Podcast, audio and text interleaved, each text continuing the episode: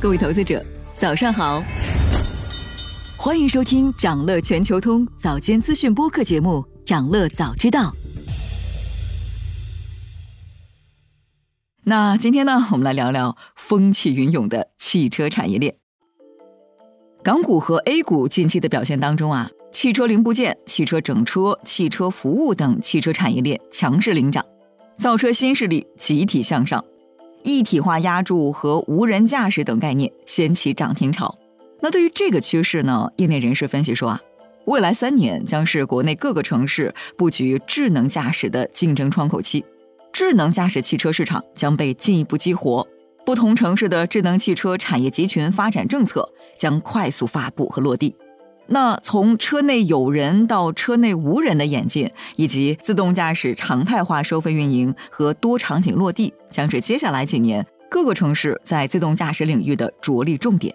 按照国际通用的标准呢，自动驾驶汽车可以被分为五个等级。一直以来啊，处于过渡阶段的 L 三级自动驾驶系统被认为是自驾能力的分水岭，它标志着驾驶权正式从人移交到自动驾驶系统。未来中国的 L 三自动驾驶标准出台以后，自动驾驶产业链的企业将再次受益。在消息面上，蔚来宣布全系车型起售价减三万元，引发了市场的关注。在销量和利润的双重压力之下。未来将刀挥向了旗下全系产品和部分用户权益，比如说新购车首任车主用车权益调整为整车六年或十五万公里质保等，免费换电补能不再作为标准用车权益了。新用户呢可以灵活选择在家充电或者到充换电站付费补能。未来此后将推出灵活的充换电服务套餐。同时呢，未来还公布了今年一季度的业绩。期内营收同比增长百分之七点七，但是净亏损同比扩大了百分之一百六十三点二。关于二季度的业绩展望，未来预计营收将同比下降约百分之九到百分之十五点一，车辆的交付量呢将在二点三到二点五万辆之间，同比下降约百分之八点二。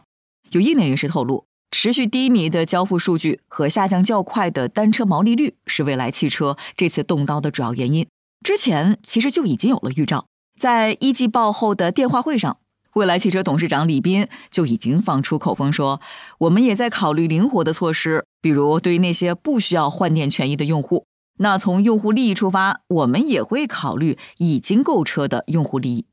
对于未来的财报，有分析说，未来一季度营收下降，主要是因为市场需求疲软，以及 ET 五的销量没有达到预期。不过他们认为啊。未来的销量呢，在今年的第三季度将会改善，这主要是因为 ES 六等改款车型六月开始进入爬坡期，但是预计销量难以有明显的突破，主要是在手的订单比较弱，以及来自同行更多高端 NEV 的竞争，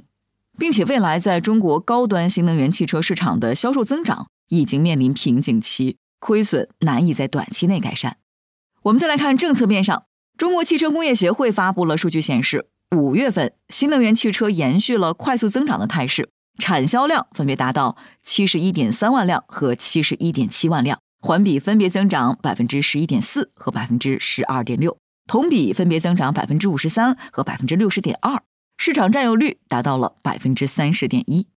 国务院常务会议指出，要延续和优化新能源汽车车辆购置税减免政策。构建高质量充电基础设施体系，进一步稳定市场预期，优化消费环境，更大释放新能源汽车消费的潜力。同时呢，商务部发布开展汽车促消费活动的通知，统筹开展百城联动汽车节和千县万镇新能源汽车消费季活动，顺应城乡居民多样化的购车需求。分析认为呢，五月份汽车产销数据转好，同环比都出现了比较好的正增长。本轮价格战的影响可能已经基本消退了，消费者的信心也得到了恢复。那六月份啊，由于去年同期的基数超高，即使出现负增长也很正常，但是环比增速仍然有望为正，行业景气度的低点应该已经过去了。车市增长的动力呢，来自两个方面，一个是三月以来的促销价格热度逐渐消退了，消费者的观望情绪得以缓解。那近期呢，还有大量的新品和低价的新款推出，消费需求有所释放。第二个是今年的上海车展，成为了推动国内汽车科技进步交流和汽车消费的强大平台。新品的加入和各地车展以及发放消费券等丰富多彩的促销活动，对提振消费者信心有较好的增进效果。此外呢，随着国六 B 库存延期销售的信息明确，市场情绪进一步稳定。零售会保持比较旺盛的局面。那可以作为参考的是，美股特斯拉近期持续上涨，四月底以来到现在累计涨幅已经超过了百分之五十。想了解更多新鲜资讯，与牛人探讨投资干货，现在就点击节目 show notes 中的链接，进入掌乐全球通 app。